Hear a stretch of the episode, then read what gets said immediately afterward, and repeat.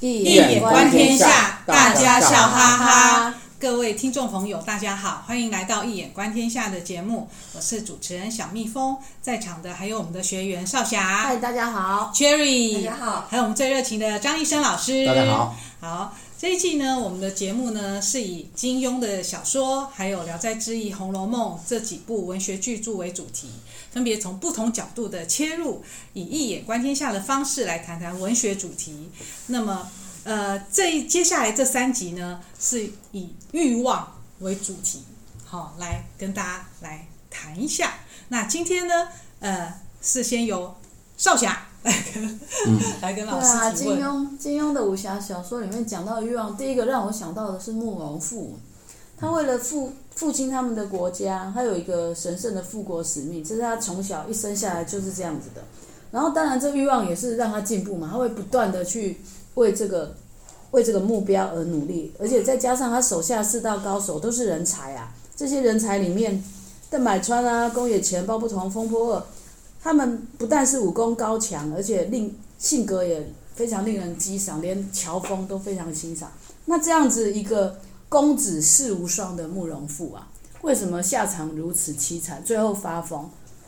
那我们有讲过说，所谓的大德不遇险，小节出入可也。难道为了复国的神圣使命，因为他最终牺牲了他跟王语嫣之间的儿女情长，甚至弃王语嫣与那个枯井于不顾？可是有这样子神圣使命的慕容复，这样小小的牺牲一下王语嫣，有什么不可以呢？就是在这到底是他的天命，或是他个人的欲望？想请老师来聊一聊。对啊，这欲望感觉好像还蛮蛮蛮大的、啊，就是以国家为那个，对啊，有这么不是私人的欲望。对啊，有一个这么崇高的招牌挂在那边，那那这样哪子些政客都不是拿出一个漂亮的口号来号召人，到最后达到的是他们个人的欲望。到底是要满足的是个人的野心，还是真的是民族的大业？所以怎么看呢？慕容复怎么看他到底是怎么看？从哪些我们地方来看他？读圣贤书就会知道，你作为一个明君，如果你要展现的是一个真正的复国的气度，你号召群雄，你有四大高手对，问题是你怎么对待你的高手，对待你的真正的属下，还有你怎么对待关心你、一直扶持你的人，从这些都可以看出真正的啊、这一这一个被扶持的人，他值不值得，而且将来是不是可以真正的实现护国的大业？那如果就你来看他对他的部署以及对王语嫣是怎么对的，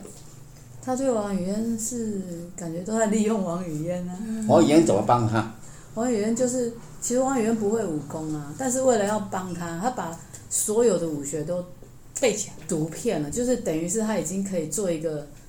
比如说像段誉在跟人家对打的时候，他就在旁边已经可以下指他导。等于像是国防部部长对这样的一个重要人物，可以把他牺牲掉，而且是从小两小无猜，几乎是一个情侣。嗯他可以在最重要时刻丢弃他，为了要去跟西夏公主，对吧？真的对是很那个。可是成这文不过是儿女情长啊！如啊果是他最什后么叫做儿可以女情长复？兴他们的国家，他所有的那个大燕的人民都复可以兴国家要高兴干？嘛？什么叫做复兴国家？就是国家是什么东西？对啊。当如初果没有大小家同心协力，为了一个共同理想来奋斗，这个国家只是个虚构的，这国家是一个想象的，它完全没有力道啊！你不知道吗？对啊对国家这个议题，在哲学那边有些探讨。没错对所以老师的在意思当代的哲学里边，就认为国家是一个想象体啊，对民族，大家民族的共同想象体。但是当他没有共同的意志的时候，那他怎么对待四大高手？他有很重用他们吗？也还好哎，他最当然，为什么要召集他们？所以你要去看的是文学作品所呈现的人物的性格，人物的真正的内在。我们从心理学的角度来看，每个人他要完成的需求不一样，对吧？就从马斯洛来讲，嗯，他认为人应该从从生存、安全、社会面，还有尊重，到最后是自我实现，作为不同的层级。但问题是说，以慕容复来讲，这个人物依我来看。他真正需要的是别人对他的尊重，也就是他的地位、帝国的野心，这是他真正追求的东西。可是问题是， 你让我讲完了。他内在里边有没有真正的这个德性？值得人家来支持他吗？嗯，或是他真的是会富以麒麟吗？对，他自己得到了好处，第一个是会跟别人分享嘛。看起来好像相反，他一直因没为有得到王以烟这样一路帮他的人，他可以把他丢到枯井，让他去死。啊，对啊好好好狠哦！这你讲就是你的爱人呢、没错就啊，可以把它牺牲掉是最重要的时刻。你说这样的人，我问你，其他的人，其他这些工程呢，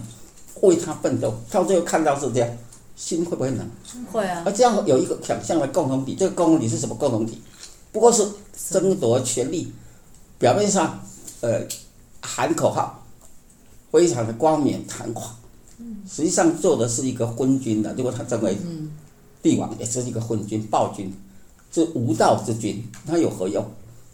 诶，那老很好奇的是，后来金庸改版啊，他原本的版本是最后牧人虎发疯，嗯，这个结局就是也很令人唏嘘啊。这样一个公子是偏偏公子最后的结局是，不会，我觉得刚好而已啊，因为他整个的想法就是一个妄念嘛，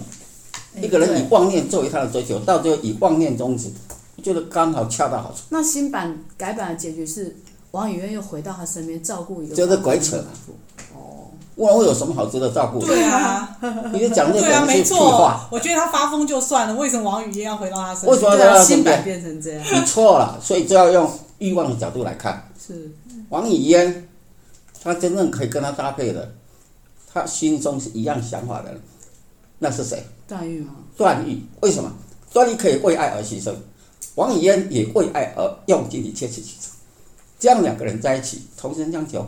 同气相应。了解他跟慕容复之间有什么好合一的呢？那只不过是因缘使然，啊从刚好从小就在一起，青梅竹马长大的这样的关系。了解，所以你要去看他嗯背后，王语嫣她重视的是真正的价值、生命的意义，嗯以及爱的连结。对但慕容复不是啊，对，他所有的连结跟四大功臣不四大高手，他的部署以及王语嫣跟任何人，他都是有目的的。他的目的是达到他个人帝国的野心，是他而且他不计一切要去对达到。啊，这种人完全不去管程序正义，不去管自己的德性足不足，讲窃国，对不对？这样对，啊就是一个野心家而已。没错，所以怎么值得王语嫣再回到他身边去照顾他？我觉得金庸可能后来、呃就有点后来好多改版不，可能很多改版比较可以对多多花一点书了，了解了解迎合不同的。OK，那这样接着就还有两个人物，我就非常好奇，就是阿紫跟尤坦之。是哇，阿紫这个人物在金庸的那个武侠里面的女性的形象，她真的是蛮特别的、哦，因为她她是因为看到那个她的姐夫乔峰为她姐姐付出，然后就爱上他。那当然，她的出身也是蛮辛苦的啦，被新秀老怪养在新秀老怪之下，然后为了生存也是费尽了心计跟努力。然后一，但是她对她对乔峰的爱又很畸形，她畸形到说。她为了把他留在身边，就差点害了乔峰，比如说吃下毒药啊或怎样，可是他连他为了，就是他也也是等于无所不用其极。然后，可是跟他一样差不多的另外一个活宝尤坦之，我觉得也是更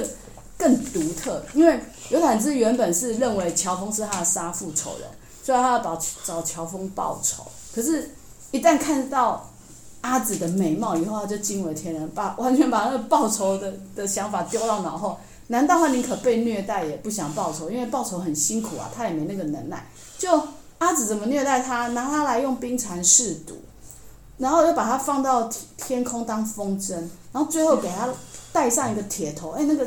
红红的铁烙到脸上，多痛啊！这样子还还甘愿留在他身边，甚至阿紫后来为了留住乔峰，就搞得自己眼睛瞎掉。以后，他还宁愿把尤坦之还宁愿把自己的眼睛挖出来给阿紫。可是这这两个人下场是怎样？阿紫最后是因为乔峰为了民族大义跳海自杀以后，阿紫也跟着，阿紫就把自己的眼睛挖出来还给尤坦之，然后陪着乔峰殉情。可是呢，尤坦之也跟着陪着阿紫殉情，这就是哇这两个人。所以这两个人一看，他们内在的，他们可以做出这种我们常人做不出的事情，到底内在是有多大的欲望，或是有多大的力道在支撑着他。像有产子忍受着痛也要蹲蹲在阿紫身边当个小狗，这到底是请老师来聊聊这两个人我到个底人怎么觉回得事？这一题可能必须要从弗洛伊德的心理学来看。我们知道弗洛伊德认为一个人的人格的结构是从 id ego 到 super ego，也就是最底层的原我。所谓原我就是不讲伦常道义，啊，没有道德感，也就是那个想杀人放火、无恶不作的恶魔的特质，叫做 id。ego 是社会面，每个人面对人与人之间的交际，它必须有的一种遵循的法则，这是一个社会层面。那第三个最高的就是超我，所谓超我就是我们所受的教育、道德、伦常、生命的理想、价值那些超我的部分，它会来去监控你这个意德，使你不至于过分的膨胀，它造成一种人格的一种平衡性，这是弗洛伊德的基本理论。对啊，那从这个角度来看，嗯是我觉得很特别的是阿紫，对阿紫并不是邪恶，啊，不邪恶，他为了他为了聊住不是萧红，我把是他说发我毒说针错了哎、我是说阿紫就是邪恶的代哦表。阿紫就是邪恶，对 啊，我们都觉得他好邪可是你不能怪他，恶，因为他从小在他的师傅新秀老怪丁千丁秋、春秋，丁春秋的教育之下，不知春秋几许啊，他根本不知道历史是什么，对、也啊，不知道整个教育，不知道任何的礼义廉耻，完全不知道，所以他等于是没有受过教育。是的啊情况下来面对整个江湖武林，所以他所处理的对于他自己的姐夫的那种情，他也不受伦常教育、伦常的限制啊。完全没有，呃，姐夫他爱就爱啦，这个没有什么 super ego 来管制他，因为他就没有受过可是真正那时的这候种阿礼朱教已教经育不。在了，你要说乱伦也不至于吧？是啊，当然不是。啊，不过哎，这呃不一定，这要看社会礼教是怎么看待。呃，比如什么师傅不能跟弟子不能跟师傅结婚，种种，那对是啊属于社会的看法。是啊，呃，但是时代会改变嘛。对啊，重重点是在于说，这个问题的关键点在于，呃，他基本上只从着他的欲望，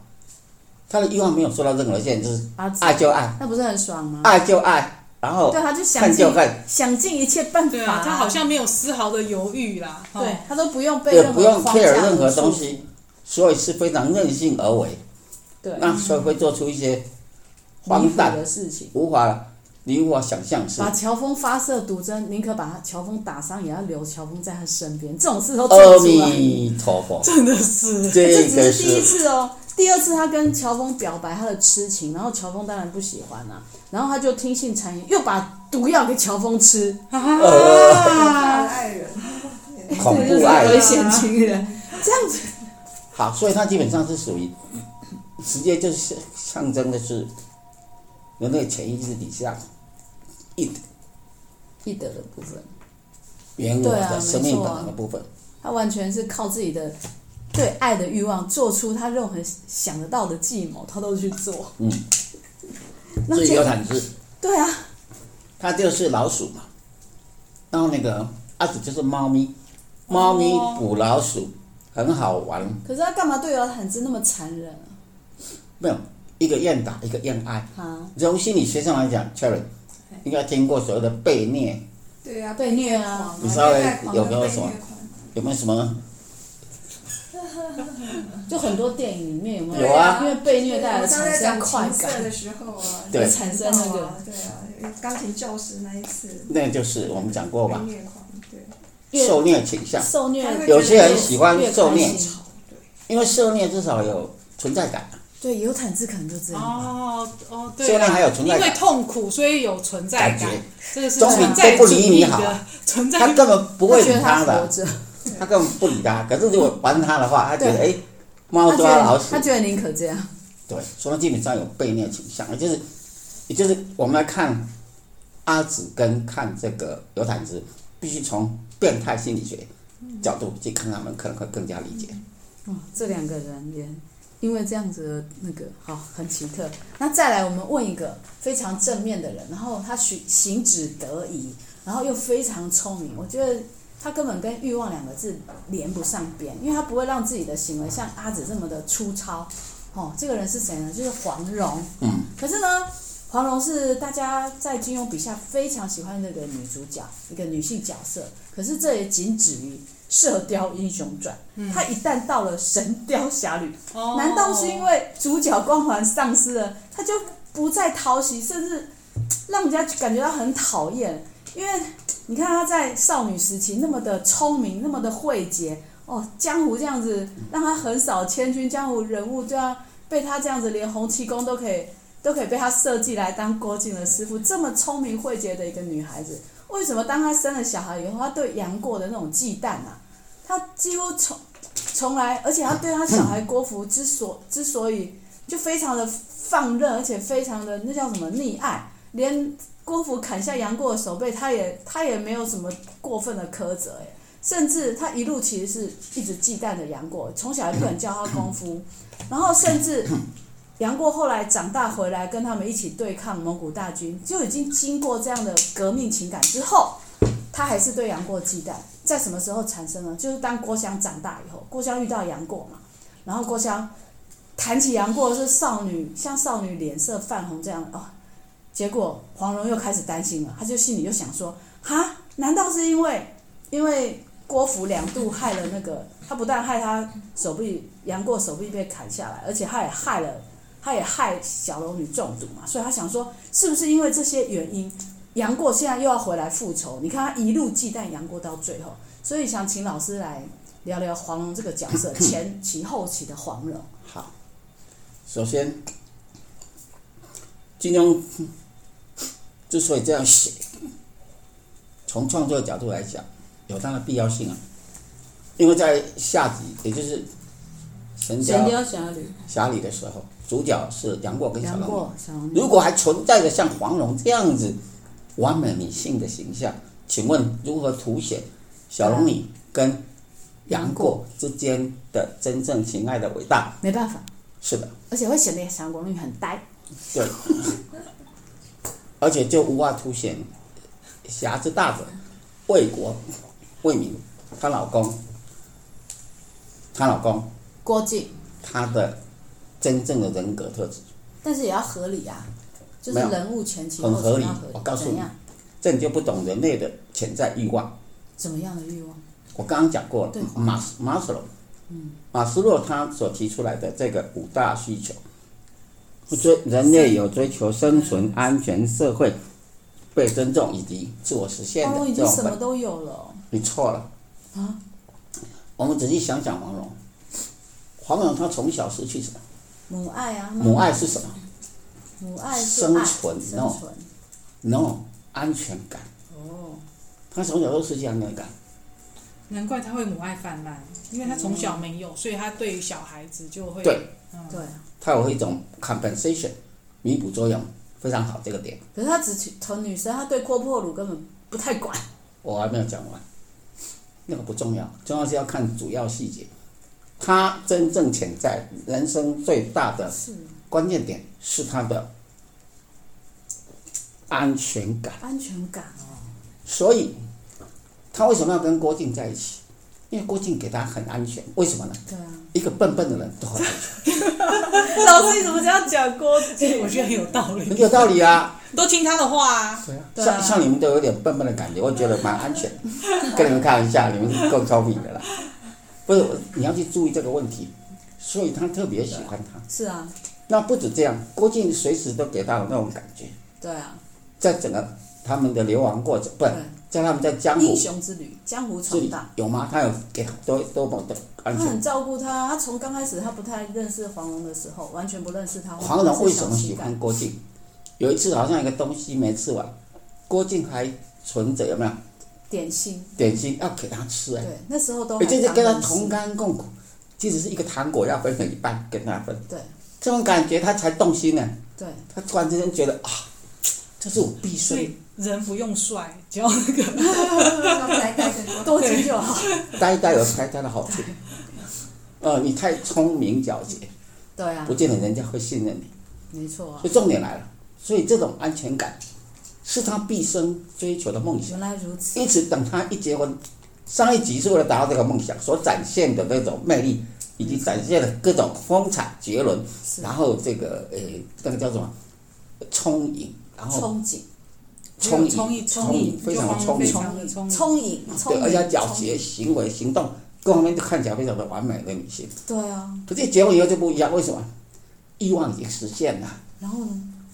她她每天相夫教子，既然有了郭靖这么样的一个。完美老公，完完美的老公，一百分的老公，然后呢什么都听他的话的老公，对然后啊，呢然后呢，不是应该把他留住吗？哦，因为他为了把这个家啊顾得好，然后因为他要安全嘛，他就要把他这个家顾好，所以他就像一个母鸡，都是要一直保护小鸡这 样。像母鸡在顾小鸡一样，是，所以他很担心杨过这小子对可，能会破坏到他原来的安全机的架构。是哈、所以无论杨过对他们做的多好，这已经不是他的重点了。对，母鸡最重要是顾小鸡呀、只要是自己的女儿都是好的。郭芙这么样一个不讲理、蛮横蛮横直、愚笨、靠自己的对，不是愚笨，愚笨没办法形容他的坏，愚蠢。愚蠢，到了极点。如果你是跟他在《神雕侠侣》里面的其他那些女子，对啊，像陆冠英啊，像成因啊，程英啊，我讲错了，像程英跟什陈么，英还有陈英的表妹叫什么？就是跛脚那个跛脚那个熊熊那个对他人家都比他强太多了，对，都是真正的仗义的这陆种陆无双，无双，都陆无双，或是公孙丽儿哇，公孙绿二，对，那你看着会掉眼人家泪。都是多多有才 我华是有感、动的多聪明的女我人，差 点掉泪。 完全不是郭芙那个愚蠢的女人能 比。郭芙只是靠着她爸妈而一已，天到晚讲到父呃响亮的嗯亲多伟照大，母亲有多伟大，他有多重要？哎，问题来了，什啊么他有多重要？谁？国父郭啊，芙，嗯郭芙还重要，那你她不要出嗯没来听捣懂蛋。就好了，没有不是我知她道内强迫心，你自仔己细的听我讲话。是哦自己的内心，内心只想要让别人认为自己很重要，郭芙，哦所以一定要，呃，一定要提自己的父亲、母亲、母亲外公、外公外公那个都被谁，她提了， 她老公外公啦，外公黄药师，对啊，一定要提这些，为什么增加自己的重要性？而他的爱情也是一样，他为什么不会选郭靖？郭靖又不认为他重要，他为什么选两个笨蛋杨杨过啦过不？对选杨过，对，那为什么选的是大二武五、小五，大五、小五这两个笨蛋在两边一直跟跟屁虫？像哈巴狗一样，没错，为什么？因为他生命潜能、欲望，就是为了凸显自己的重要性，这才是他的重点。后来，嗯如此，后来他遇到他的如意郎君了，对不对？对啊，谁？郭芙的如意郎呃，耶律耶律基吗？还是尤利奇。耶律齐？耶律尤利奇呢，是他是一个非常讲理优、秀明理、仗义的一个优秀的他男很人，优秀的英非雄常，英优雄秀对啊竟然喜欢，可是他可以包容他呀。对，哇，是啊，他怎他么真是运气赚这么好？真是赚到了，他 运气很好，命赚很到好。了，人家有爸爸妈妈、外对 公在罩着，不，我要帮他把子甩下。夫妻宫一定很好。对啊，哦，没错，而且父母官也超好，好不好？你看他的爸爸妈妈对啊，那么照顾他，那么的，有啊，杨过说，人家他们好命，对啊，他跟小龙女改命，他没错故事里也这样讲。是是，重点，哦，我重点要讲什么？重点是，重点是从那个黄蓉从小缺乏安全感谈到郭芙生命潜能，就是要凸显自己的重要性。没错，所以黄蓉一结婚以后，就失去原先少女时代的光彩，对啊，失去了，因为她已经在实现真正完成了她自己内在要的东西。哦，就会去排斥任何可能拆解这个家庭的完美了。了解，所以太紧张了，有一个版本里边，这个黄药师跟郭靖说：“我那个笨女婿郭郭靖，黄药师跟杨过说，对，死骨不化，哦，对，而我的女儿黄蓉黄蓉自以为已经嫁了如意郎君，是啊，就每天相夫教子，认为三从四德，呃，也不管别人的需要。别人是谁？杨过小龙女啊，她每次拆解他们呢、对啊，他反对他们在一起，没错，说乱伦啊，对，为什么？这不符合她不符合原来的安情安全结构。哦，如 对果啊，别人不遵守这个法则，是他的安全感就消失了。太 执着了，哦对，所以他他会执着原来说，如此，哎，都应该按照伦常，这样的话他就安全了。啊，好，现在自己有好老公，反正也不会有什么不伦的事情。原来原来我这样分析有没有到欲望内在欲望？有有有有啊非常有道理。原来那个我们认为是像苏菲亚一样的完美女性黄蓉，也会有这样的 bug 啊，生命中的 bug。哦，哇，真是老师精彩讲讲解，我才知道说黄蓉这个。